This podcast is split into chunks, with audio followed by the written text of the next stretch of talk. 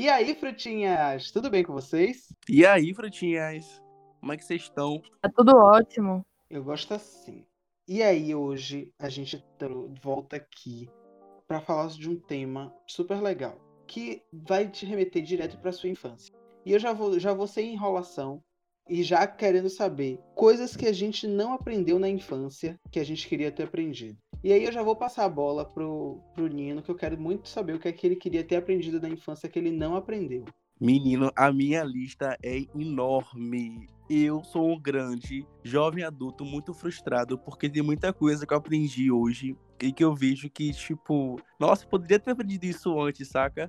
Como por exemplo, lista de supermercado. Eu sei que parece uma coisa, tipo, muito óbvia de se fazer, ainda mais pra quem mora sozinho, né? Uma coisa do tipo. Mas quando a gente é criança, a gente vai pro mercado com nossos pais, a gente não presta atenção no que tá acontecendo naquele ambiente, saca? A gente só pensa, tipo, ah, seria legal pegar esse cereal, seria legal pegar esse biscoito de seis reais, sacou? Mas a gente não pensa em como é para fazer o controle, para poder pegar só o que tá na lista, para poder não se perder na hora de comprar e acabar comprando o que não precisa pesquisa, é olhar preço. Eu lembro que eu tenho uma lembrança assim de meus pais quando eles iam fazer mercado, que eles sempre colocavam tudo que eles estavam botando no carrinho, eles calculavam no celular, na calculadora, para quando fosse pro caixa, o valor que desse no caixa tinha que dar exatamente, meu amor, igual como tava na calculadora deles, porque se não desse, meu pai revisava tudo. Nossa senhora. Eu queria muito aprender isso quando era pequeno, porque hoje eu sou um jovem minha adulto, vida. Eu vou, pra, eu vou comprar um creme dental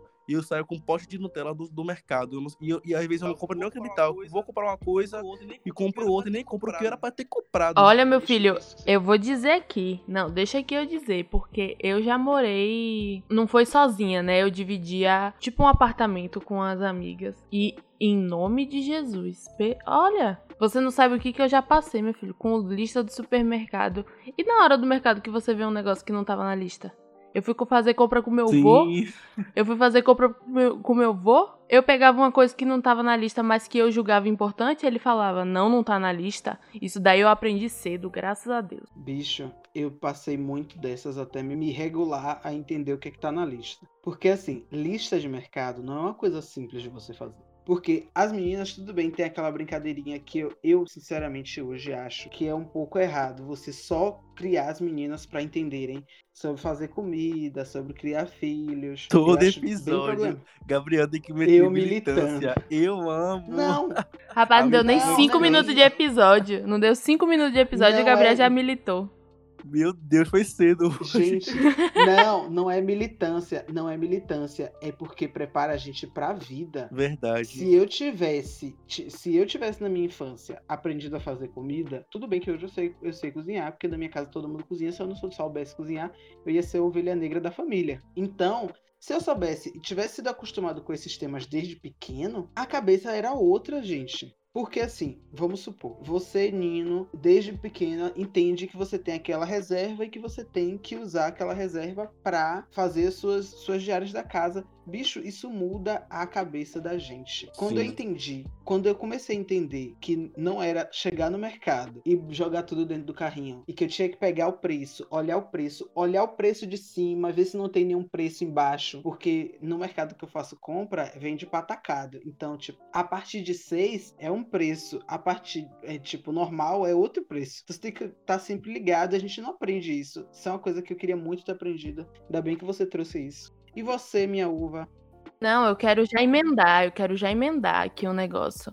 Então, acho que Nino deve falar antes. Ah, sim, eu ia falar que olha quanta coisa você pode aprender com o simples mercado. Você pode aprender educação financeira, você pode aprender organização, um daquilo que sei fazer, meu Deus. Conta. Economizar, economizar dinheiro. Você pode ter na cabeça, tipo, quando você tá dentro de casa, você pode ter consciência de que, sei lá, aquele pote de detergente que tá na pia custou X valor e dependendo da marca, sei lá, foi caro e você tem que valorizar aquilo, porque você sabe que no mercado tá caro. Tudo isso você aprende dentro do mercado e são coisas que você pode levar pra vida. Principalmente a questão da organização, dessa questão da educação financeira também, que é outra coisa que a gente também poderia não só aprender na infância, eu digo, com nossos pais, mas poder, também poderia aprender na escola, né? Sim. É... Eu, ia, eu ia falar justamente isso. Educação financeira, meu amigo, você não tem noção não. Do aperto que é chegar no final do mês. Outubro teve Amazon Day. Todo mundo aqui desse, desse podcast tem noção do que Gente. aconteceu. Peraí. Amazon. Peraí, só um minuto. Oi! Do nada no episódio.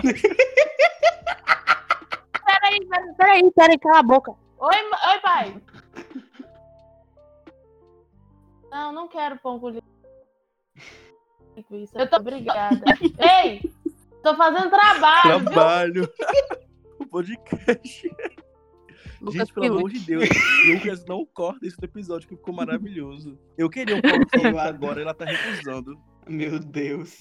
Linguiça, meu linguiça, amor. linguiça, Ai, linguiça, desculpa. É mais caro no mercado.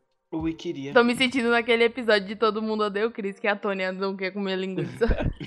Ai, meu Deus, eu não vou nem baixar o nível, porque eu- esse, esse- essa temporada a gente tá no nível alto, mas eu pensei. ninguém, pe- ninguém pensou Eu nisso. pensei. Ninguém pensou. Você que trouxe. Meu Deus do céu. Aí, coisas que deveríamos aprender na infância. Meu Não Deus, como é, que, gente, como é que chegou Não levar rumo? tudo pro lado da, do Do lado da baixaria. Voltando a falar, pelo amor de Deus, que eu tô na carência. Vou voltar a Voltando falar de a educação. Financeira. Da educação financeira, gente, isso está totalmente ligado a Excel. Porque eu aprendi a usar o Python quando era pequeno, eu aprendi a usar o Excel. Pelo amor de Deus, gente. Bicho, peraí. É porque o Python acalma as crianças. O Excel não. Ai, gente, mas eu queria ter aprendido. Eu me arrependo tanto de só aprender ele depois de grande. Nossa, eu queria muito ter tido um curso de Excel desde pequeno.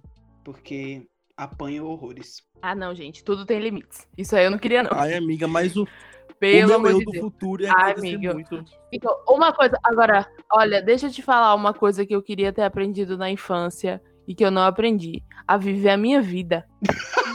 Sem ficar. Sem ficar, sem ficar, sabe? Tipo, é, não, não tô falando isso de tomar conta da vida dos outros. É porque eu sempre fiquei muito ansiosa pro futuro, essas coisas assim. E eu esquecia de viver a minha vida. Aí agora que chegou o momento, eu já estou exausta exausta aos 20 e pouco. Eu não, me, eu não merecia isso, não. Eu devia ter vivido minha vida. Oxi, ter comido terra na hora que era pra eu comer terra. Amigo, eu sei o que é isso. Bicho, viu? eu concordo com você. Nossa, a é porque eu e o Nino, a gente é de virgem. Então, a gente vive de, de planejar. É um trabalho de formiguinha. A gente quer saber tudo que vai acontecer a cada minúcia de minuto. Você não é assim, Nino? Gente, deixa eu contar uma coisa aqui. No meu trabalho, no hospital que eu tô trabalhando, eu, fui, eu, eu recebi reclamação, eu recebi um feedback da minha supervisora, porque ela falou que eu sou muito ansioso, que eu, eu organizo as coisas demais, que quando acontece alguma coisa lá que muda a rotina da gente, e como por exemplo, o hospital lá começou a atender um convênio novo. E aí eu comecei a, a, tipo, a jogar várias suposições que poderiam acontecer, várias situações, problemas que poderiam ocorrer, ocorrer, né, no caso, para poder a gente já se planejar, já ter algum tipo de preparo para caso ocorra alguma coisa que dê tipo uma merda, sacou? E ela, tipo, me reprimiu muito, falou que, ah, vamos fazer uma coisa de cada vez, vamos quando acontecer a gente vê. E, tipo, ela ficava falando assim que tinha que viver o momento, que o futuro era incerto, que a gente não podia ficar sofrendo por antecedência, tipo, eu só conseguia imaginar uma Ana Terce da vida, que foi a nossa professora de comunicação organizacional, dando na cara dela.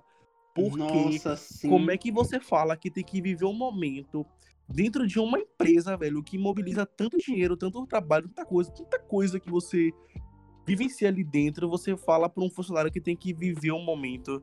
Eu só imaginava Ana Terce dando na cara daquela mulher. Ah, não. Voltando, a- voltando aqui à fala, tudo tem limites. Do mesmo jeito que tudo tem, tem limites pra eu viver a minha vida sem ser ansiosa, é, tudo tem limites pra ter uma. Assim, ó, a calma, ela é necessária. Mas, pô, né? Um planejamento também vale a pena. E outra coisa que a gente devia aprender: planejamento. Não plane-. Eu sou muito difícil para planejar. Eu, eu sei planejar coisas. Ah, eu sou mais fácil planejar coisas a longo prazo do que a curto prazo. Eu não sei porquê, mas eu sou muito assim. Sim, total, eu toda. Então, já pra gente começar a arrematar, vamos. Eu quero ouvir da, uvi- da nossa uva qual a coisa mais inútil que ela aprendeu na infância. Cara, quer ver uma coisa inútil que eu aprendi? Eu aprendi a calcular. É uma musiquinha de negócio de calcular tangente e seno e cosseno. Meu Deus, que desnecessário. Amiga, Assim, é, isso, é, isso aí é até uma discussão que eu ia trazer. Tem umas coisas, assim, muito inúteis que eu, que eu. Assim, essa musiquinha do seno, do cosseno e da. do. sei lá, hipotenusa. É seno, cosseno e tangente. Eu sei. Eu só, só- não me pergunte como eu sei isso. Era só porque eu remedava a professora que ela tinha a língua presa. É isso, é isso. É isso. É umas coisas assim, tipo, pra que que eu quero saber? Esse tipo de coisa. Eu sei que é importante. É muito importante. Mas um assim, a musiquinha precisava saber. É, é- é assim, a musiquinha. O negócio não é nem a, a função, entendeu? Do seno, do cosseno da tangente. É importante, eu reconheço a importância. Sim. Mas a musiquinha me atormenta. Nossa. Traumatizado. É, um, dois, três, três, dois, um, tudo sobre dois. Depois vem a raiz sobre o três e o, tro... é, sobre o três e o dois. Dicção não entrou no chat hoje. Ela sabe mesmo. E você, Nino, o que você aprendeu de mais inútil na sua infância? Cara, eu tô pensando aqui, e tudo que eu penso assim, é porque quando a Uva falou da questão de uma coisa de escola, eu na hora comecei a pensar pra poder ver se tinha alguma coisa na escola em que pra mim foi inútil. Só que minha mãe é professora. Aí tudo que eu penso que poderia ser inútil, eu imagino ela dando discurso de pedagoga pra mim e dizendo tipo o porquê tal coisa não é inútil, porque eu precisei usar tal coisa, dando textão pra cima de mim pra- pra poder defender tudo que a escola aplica. Mas eu tô pensando ainda aqui em uma- alguma coisa que eu posso ter aprendido e que seja inútil. Como por exemplo, uma coisa que eu pensei na hora foi em aula de artes. Que eu odiava muito, velho, aula de artes. Questão de pintar Ah, eu amava aula de arte. Só que hoje eu entendo que me ajudou na minha coordenação motora. Então, tipo, não é inútil, sacou? Então. É difícil no meu caso já não ajudou. Ai, minha professora de arte era tudo. Eu amava arte, gente. Eu era o próprio bicho grilo. Eu, além da aula de artes, eu fazia a oficina da escola de arte. Ah, não, eu não tinha paciência. A gente aprendia a fazer o negócio de uma árvore. Ai, minha, minha, minha aula de artes, de vez em quando eu ficava um porre, porque assim, ó, a escola que eu estudei não dava artes, tipo artes. No ensino fundamental dava técnicas de arte, técnicas de desenho. Era um inferno fazer técnicas de desenho. Meu Deus. Amiga era particular, né? Com cer- Ô, meu filho, claro, privilegiada. A minha, era, a minha era pública, a gente aprendia a fazer uma árvore de miçanga. Eu já tava prevendo. E eu lembro que eu aprendi a fazer uma massinha antes da moda do slime, meu amor.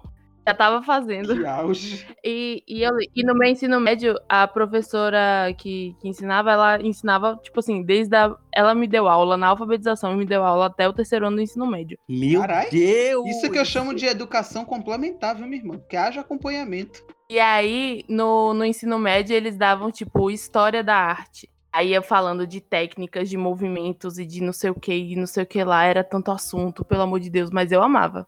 Ah, Era ótimo. Eu Uma fico coisa que eu lembrei imaginando. aqui Mas, agora, enfim. sabe o que é? Quando o professor de educação física tá, sei lá, choveu, a quadra tá molhada, não é coberta, não tem o que fazer.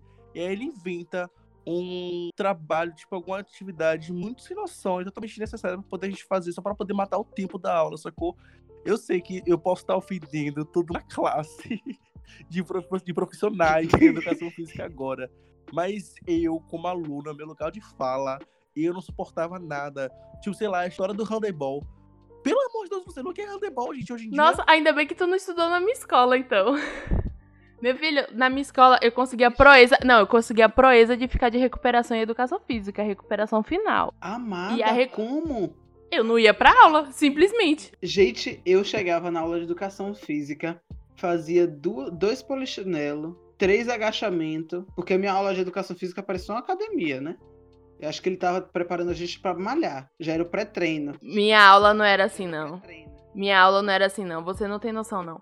Aí, como eu fiquei de, de recuperação, a recuperação era o terror. Todo mundo falava, velho, fique, fique de recuperação em todas as matérias, mas não fique em educação física. Porque os caras sacaneiam, bicho. Não tem nada pra fazer. Porque era assim, ó. Não, olha o que, que era a, a recuperação. Assim, quando você tá na escola, a recuperação de matemática na segunda, de química na terça, de biologia na quarta, de português na quinta, assim vai, né? A de educação física, não. A de educação física era no turno oposto todos os dias. Que Caralho. trauma, meu Deus, tá repreendido, senhor. Ainda bem que eu passei direto. A gente tinha que fazer todos os exercícios que ele mandava e ele passava um trabalhinho pra gente escrever no dia, pra entregar no dia seguinte. É, seguinte. E, não, e tinha que ser escrito Ai, à mão, Deus. porque ele queria passar a humilhação para você. Amo muito meus professores, André Rivas e Bergson, mas olha, o trauma Amiga, vocês deixaram. Eu chorar enquanto Gente. você falava. E eu fico lembrando aqui, enquanto eu só ia pra aula de educação física para poder ver os meninos com o short marcando e você fazendo passando por isso, meu Deus. Como foi que chegamos aqui nessa baixaria? Do nada. Eu não vou julgar porque eu ia, fazia dois polichinelo, quatro agachamento e sentava para ficar observando os meninos jogar bola. Amava, amava. Imaginem o que quiser. É com essa que eu já vou abrir o segundo bloco, que é as coisas que a gente faria diferente dos nossos pais. E aí, eu já vou pedir pra Uva, pra ela já entrar de sola, porque eu quero muito ouvir o que ela faria diferente dos pais. Só porque eu sou crente, né? Isso é cristofobia. que auge. eu não sei o que eu faria diferente dos meus pais. Meus pais fizeram um, um trabalho bem, bem decente digo mais. Ah, tem uma coisa assim que eu não que eu, que eu faria. Não sei se eu faria diferente, mas talvez eu teria uma outra abordagem. A minha mãe, ela é uma pessoa muito de boa. Assim, no, no que dá para ser, ela é. E quando eu, principalmente quando eu tinha 11, 12 anos, eu, eu estudava no, na escola que ela era diretora. Então, por ela ser diretora, todo mundo achava que ela era rígida comigo, porque ela precisava ser rígida na escola. Só que, às vezes eu dormia e eu não queria acordar cedo, aí ela falava: tá bom, não vai não, já perdi prova de matemática, já perdi apresentação de trabalho, porque eu acordava 9 horas sem saber o que estava acontecendo, porque a minha mãe falava: Ah, tava tão bonitinha dormindo, deixei dormindo. Oh, meu Deus, que fofa! Que auge. Mas é errado, mas que fofo. Errado, mas muito fofo errado. da parte da sua mãe. Talvez, talvez eu teria uma outra abordagem.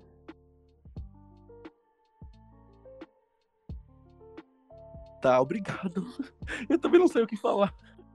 Eu que eu faria diferente da, da minha mãe e da minha avó, bicho, é muito difícil dizer o que eu faria diferente, porque tudo que eu aprendi com uhum. elas, eu uso muito na minha vida. Mas eu acho que eu, eu, eu faria diferente no ensinar a ter mais calma. Todo mundo aqui é aquele sangue, sangue de, de, de com dendê, sabe? Todo mundo no, na, hora da, na hora da porrada, todo mundo quer falar alto. E aí eu acho que eu, eu ensinaria a, o meu filho ou a minha filha a pensa primeiro, depois você grita. Vamos gritar depois. Seja mais calmo, respire, porque isso faz muita diferença na hora que você tá conversando, até para passar situações. Porque não é sempre que você vai poder levantar a voz e, e dizer o que, mas que, como é, como é que isso aqui tá acontecendo e eu não tô sabendo. Então a gente tem que aprender a ser no sapatinho de vez em quando. E aí agora eu já vou pedir pra Nino.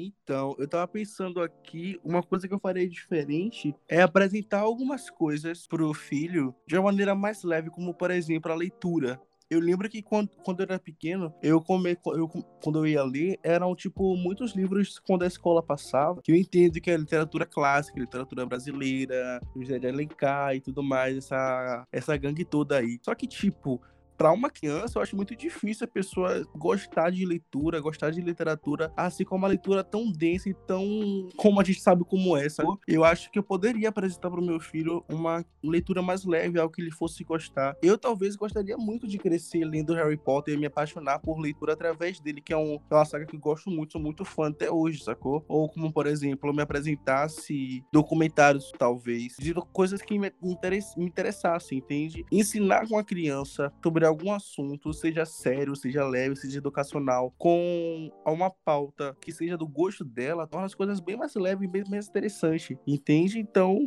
eu acho que eu mudaria essa questão do hábito de leitura. Eu apresentaria a ele coisas que ele gosta para poder ele começar a ler baseado no que ele gosta. E quando fosse para a escola, ele entendesse de que ele também precisa ler coisas que talvez ele não vá gostar, mas que precisa ler. Mas que não que ele fosse criar, só criar o hábito de leitura quando chegasse ao ponto de ir para a escola e ter que ler um José de Alencar da vida. Eu repeti o José de Alencar porque foi o que mais me traumatizou. Tive que ler Senhora dele e, ah, meu Deus do céu. Enfim, e aí, talvez quando ele fosse ler Uma Senhora da Vida, ele fosse já com o hábito de ler e não fingir que lê o livro, ver resumos no YouTube, não que eu tenha feito isso, e apresentar o trabalho.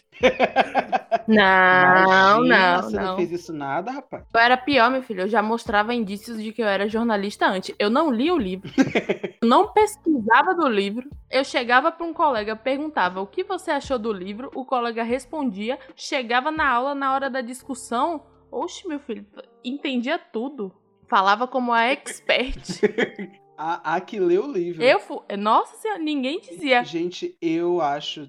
Vou aqui só fazer um adendo nesse negócio que Nino falou. Eu acho muito legal ter esse incentivo desde pequeno à leitura. E acho também muito importante a gente ler, não, não só ler o que a gente gosta. é, eu também achava, achava a leitura desses livros mais densos muito pesado, mas é uma coisa que hoje me deu uma bagagem muito grande. Então eu deixo aqui meu incentivo para a gente ler também as coisas. Não fazer assim que nem a gente fazia. que nem a gente fazia. Porque a gente desce escoió, porque a gente tem muita, muita coisa, a gente pensa que faz muita coisa. E aí depois a gente vai crescendo, a gente vai percebendo que não faz tanta coisa assim. Quando a gente tá na adolescência, a vida é um pouco mais grave do que ela é de verdade. Então leiam, leiam, leiam, leiam muito. Mas se segurem na- no Amazon dele. Isso, olha. Ai, nem, nem. Deus, gatilhos, o- o shake. gatilhos. Gatilhos. Não, mas o que você falou, Nona, é muito real. Muito real. Sabe por quê? Na adolescência, tudo acontece. Pelo amor de Deus, hoje em dia, eu tô quase tweetando. Gente, alguém quer arrumar uma confusão comigo só pra agitar aí a minha vida? Porque tá parada. Gente, é muito real isso. Mas o que ele falou, é, tipo, me fez lembrar de como eu achava que a vida era tão difícil e hoje eu tenho totalmente uma outra perspectiva daquela época. Eu ficava tipo, meu Deus, como é que uma escola quer botar a gente pra poder o livro inteiro e ainda quer passar prova, atividade e que não sei o que, sendo que eu, tipo, só estudava. Tinha a tarde toda livre, tinha a noite toda livre, não fazia nada. E eu achava, tipo, minha vida tão difícil, tão, tão difícil. Tendo que, tipo, eu nem fazia atividade da escola de tarde. Eu sempre deixava para poder chegar mais cedo na escola e responder tudo, lá, minutos antes da professora entrar na sala, porque eu gostava de viver perigosamente. Então, velho, eu não fazia nada. Eu sempre achava que minha vida era muito difícil. E eu tive muito essa síndrome do adolescente que acha que tudo na vida é pesado. Nossa, meus pais tiveram que ter muita paciência comigo, viu? Meus amores adolescentes que estão ouvindo nosso podcast, calma. A adolescência é um furor de hormônios, a gente sabe, a gente passou por isso. Mas tudo se encaixa e não é tão pesado. Façam as atividades. É, amigo, eu não sei, eu não sei nem, eu não sei nem se a gente deveria aconselhar os adolescentes de hoje em dia, porque eu não sei mais o que é adolescente, porque na minha época eu sabia o que era adolescente. Hoje eu vejo um- um- uma galera que pra mim já tem cara de tipo 20, 21 anos, e tem tipo 14, 12 anos. Uma prima minha tá, que fez 15 anos ontem, se você olhar, você diz que ela tem 22, não pela aparência, ela tem aparência de velha, não, mas tipo, pelo corpo, pela atitude, pela forma de falar, pela forma de pensar e tudo mais. Tá uma galera bem mais, bem mais madura, bem mais além do tempo. Então, eu não sei se eles enfrentam os mesmos problemas que a gente enfrentava, não, viu? E olha que só tem poucos anos de diferença. Eu acho que eu já vou aqui falar o meu. E aí Pois já é. vou dando tempo pra E eu tô aqui com dele. 22 anos, me forçando Eu- a gostar de K-pop só pra poder eu- interagir com eles. Eu pensei que era só eu. Ai, ainda bem que eu não sou a única. Ah, não, não, não. Tudo tem limites, tudo tem limites. Pelo menos dessa- nessa quarentena, nessa quarentena eu virei direction, né? Meu amor, até na. Inara eu tô ouvindo. Um, um- um passo de cada vez. Bicho, olha, eu, eu não sei se eu consigo acompanhar não essa galera do K-pop, viu? Beijo, vovó tá aqui pra vocês. Tô, tô o suficiente. No com- máximo Blackpink. É, não, tô, tô aqui de boa com. Eu demorei 10 anos para eu demorei 10 anos para acompanhar One Direction. Gente, Você acha que K-pop que é 20 pessoas no grupo pra fazer o quê? Uma amiga vai no Blackpink, que é fácil. Que é mais fácil. quatro pessoas. É. Já tem documentário, já tá tudo explicadinho. Pois é. gente, ó, tá bom com a vovó Gaga, trisavó Beyoncé, porque pra essa galera, mesmo, já são Matusalém. É tipo, gente, pelo amor de Deus, vamos com calma aí. 70 pessoas num grupo só não vai rolar. Na minha época era um. Não, e o pior, você pergunta a, a esse- essa galera que ouve eles, pergunta, vem cá, e você conhece, a, sei lá, não vou falar Beyoncé porque Beyoncé, sem comentário, todo mundo conhece até hoje. O ícone. Mas, sei lá, você pergunta, você conhece tal cantora que pra gente é, tipo, muito famosa e não sei o que e tal. E, a- e aí o garotinho de 12 anos fala, não. Ou então você Quem fala, é? já assistiu tal filme da Disney? Não. É na Netflix? É tipo só isso. Eu fico, meu Deus, o que tá acontecendo, meu Deus? Gente, é sério. Gente, eu assisti. Eu assisti o negócio da- das Kardashian, né? Kardashian, assim. Todo episódio. Vocês se acostumem. A gente falando sobre Kardashian. É, é, a entrevista que, que ela deu na Netflix pro David Letterman, que ela falou, que a Kim Kardashian falou pra, pra Kendall e pra Kylie, ah, eu vou aparecer na entrevista do, com o David Letterman.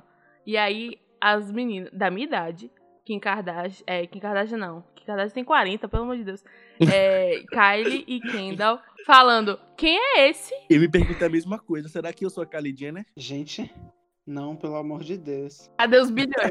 Só faltou isso. Pera aí. Não, só faltou isso, porque de resto você tá igualzinho. Amiga idêntica.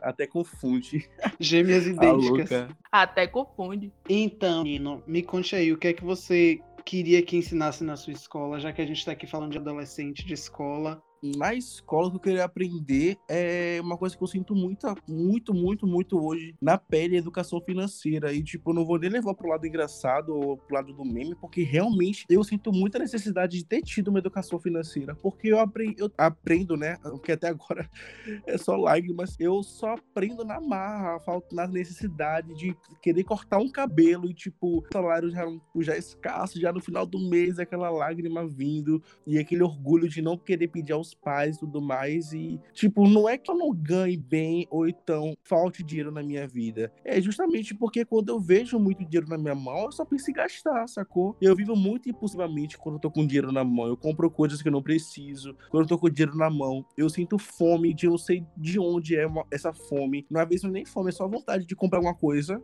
só pra poder gastar, sacou? Então eu tenho muita falta de educação financeira. Eu vivo muito compulsivamente pelo dinheiro. Eu gasto coisas que, tipo, nossa.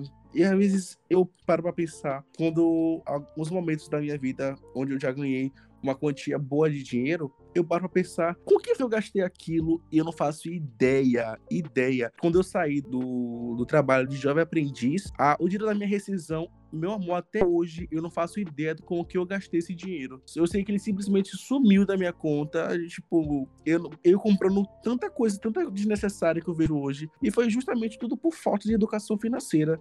Então, se eu tivesse, hoje eu seria uma pessoa muito mais controlada, muito mais madura e com muito mais dinheiro na mão, porque eu aprendi a me controlar e aprendi a, a usar o dinheiro que eu, que eu mesmo lutei pra ganhar, sacou? E você, minha uva, o que você queria aprender na escola? Cara, eu. Eu acredito que eu queria aprender um pouco mais sobre saúde emocional. Pesei o rolê, mas é, é sério, é uma coisa que, que eu tive um pouco disso na minha escola. Tinha um professor muito doido que fazia, ele era psicólogo também, fazia uns experimentos na sala, ele era ótimo. Mas, sei lá, muita coisa do que do que a gente, tipo assim, vou tentar reformular aqui. Na, na escola, em qualquer ambiente, a criança é reprimida de sentir raiva, de, de sentir. Tipo, você só pode sentir sentimento bom. Sentimento ruim, cancela, não pode ter. E aí acaba crescendo uns jovens frustrados, assim, que nem nós três. Porque. Eu ia falar não- isso agora. Bicha. porque não sabe lidar com, com esse tipo de emoção. Aí fica com raiva, ah, não pode sentir raiva. Aí tem que transformar essa raiva. Aí fica engolindo, aí dá- na hora que explode, meu filho, acabou. Aí dá um. Acabou. Hiroshima Nagasaki. Nossa, quando a gente explode, é- você só vê aquela bomba de fumaça assim. E o pior é que a nossa própria mãe falava isso, né? Que a nossa mãe batia na gente e ainda falava, engole o choro, não chore. Nossa, sim, isso é muito problemático. Isso é muito Pois é. problemático. Mas e você? Conta aí, o que, que você... O que eu queria aprender na escola, Ah, sim, eu me perdi todo aqui, sim, conte. O que que você queria aprender na escola? o que eu queria ter aprendido na escola, além de educação financeira e aprender a aceitar que existem outros sentimentos que não sejam coisas boas, é, eu queria muito ter aprendido na escola a. Parece besta, mas não é. É a. a- não é cultivar, é manter. Porque man- cultivar é fácil, mas manter é mais difícil. Peraí, amigo, tá falando de planta? Então o que, amigo? Eu tô falando. Falando cultivar e manter. Não, não só. Calma, deixa eu, deixa eu concluir o raciocínio. Não só. As ansiosas do plantas- grupo. É. Ele nem terminou a frase. É planta? não, não, vamos supor, a gente tem uma atividade aqui de plantas. Isso ensina a criança a ter um senso de coletividade. Eu senti. É, bicho, eu sinto muita falta de ter esse senso de coletividade. E eu senti muita falta, porque a gente ensina a correr sozinho. Porque as coisas que a gente ouvia na escola é lá fora, na faculdade, ou na faculdade, o cara que tá sentado no seu banco, ele é seu, ele é seu inimigo, ele quer a mesma vaga que você. E aí a gente começa Sim, a correr. verdade a gente começa a correr sozinho, bicho. Isso é muito triste. A gente precisa aprender a cultivar e a manter essas pessoas. Porque do mesmo jeito que eu hoje trabalho num, num setor de, de comunicação de um lugar e eu posso ajudar Nino, Nino pode me ajudar me passando informação de um outro lugar quando eu estiver trabalhando em um, um, jornal. E a gente não é, a gente não é ensinado a cultivar, a manter essas pessoas nas nossas vidas. A gente é ensinado que a gente tem que estar sempre rivalizando isso isso para mim é muito problemático na nossa cultura, porque isso é, isso é reproduzido na, na, na cultura acadêmica, isso é reproduzido no, no, no, mundo masculino, no mundo feminino, e eu já vou militar de novo. É, vamos, vamos embora. A gente já aceitou esse seu papel de militância. Esse, é. Essa temporada eu vim militante. O Mas chato. o que você falou é verdade, velho. A gente cresce muito achando que esse mundo corporativo é como se fosse uma selva, só que a gente assiste Rei Leão e acha que a vida é aquilo ali, sacou? É um querendo matar o outro, e não. Eu, tipo, tinha uma visão do que é a faculdade mesmo, como tu falou, que sempre me falaram que ah, a faculdade é o lugar onde você vai encontrar pessoas que vão querer te derrubar para poder querer ser melhor que você, e, tipo, eu encontro pessoas ótimas, umas não, não tão ótimas assim, né, mas, tipo, eu já fiz grandes amizades na faculdade e pessoas que eu vejo que eu não vou querer derrubar, que eu não vou passar por cima, ou que eu vou querer roubar a vaga dela. São pessoas que eu vejo que eu vou querer ajudar caso me precisem de mim e que eu sei que eu vou poder contar no futuro também, sacou? Então, isso que você falou faz muito sentido. Eu tinha uma professora que falava assim: banco de faculdade é onde o filho chora, a mãe não vê e a prova zera.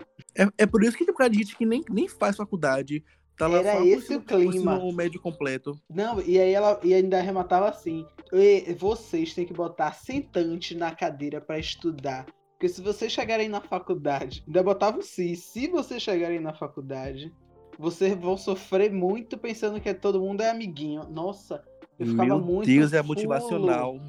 Era a motivacional. Era a coach da época. Mas tirando esse lado pesado, o que é que tu, Nona, gostou mais de aprender assim na infância que leva até hoje, por exemplo? Nossa, o que eu mais gostei de aprender na infância foi a receita de rocambole que a gente já falou aqui em outros episódios. Na verdade, foi aprender a cozinhar. Porque aqui em casa, como eu falei, todo mundo cozinha. Minha mãe cozinha, minha avó cozinha, minha irmã cozinha, é, minha bisavó cozinhava e é todo mundo é aquela cozinha farta, sabe? É, é tipo a casa da uva a, tá, o forno tá ligado, vamos assar um negócio, vamos fazer um, um, uma outra coisa. É, é assim. então, uma das coisas que tá, Referência. que tá na minha memória afetiva de, de felicidade de ter aprendido foi a receita de, de rocambole da minha avó. Quer dizer, da minha bisavó, que era assim o auge dos meus aniversários. Eu sei, nunca mais eu fiz, mas eu, eu sei e guardo comigo eternamente. Amigo, quando as aulas voltarem, pelo amor de Deus, leva paz e leva pra gente. Eu nunca te pedi nada. Vou pensar no caso de vocês, porque eu tô morrendo de saudade de vocês. Oh. Oh. E você, Nino, o que é que você mais gostou de ter aprendido na infância?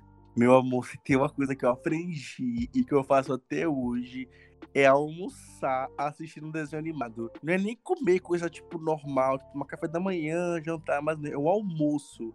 Almoçar assistindo um desenho animado é algo que eu faço até hoje.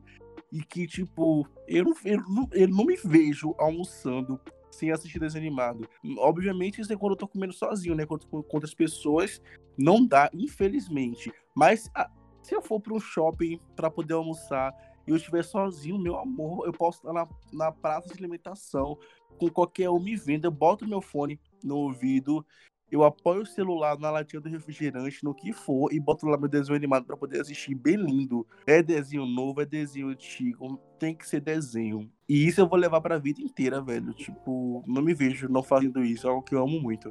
Nossa, isso é muito real. E você, Uva?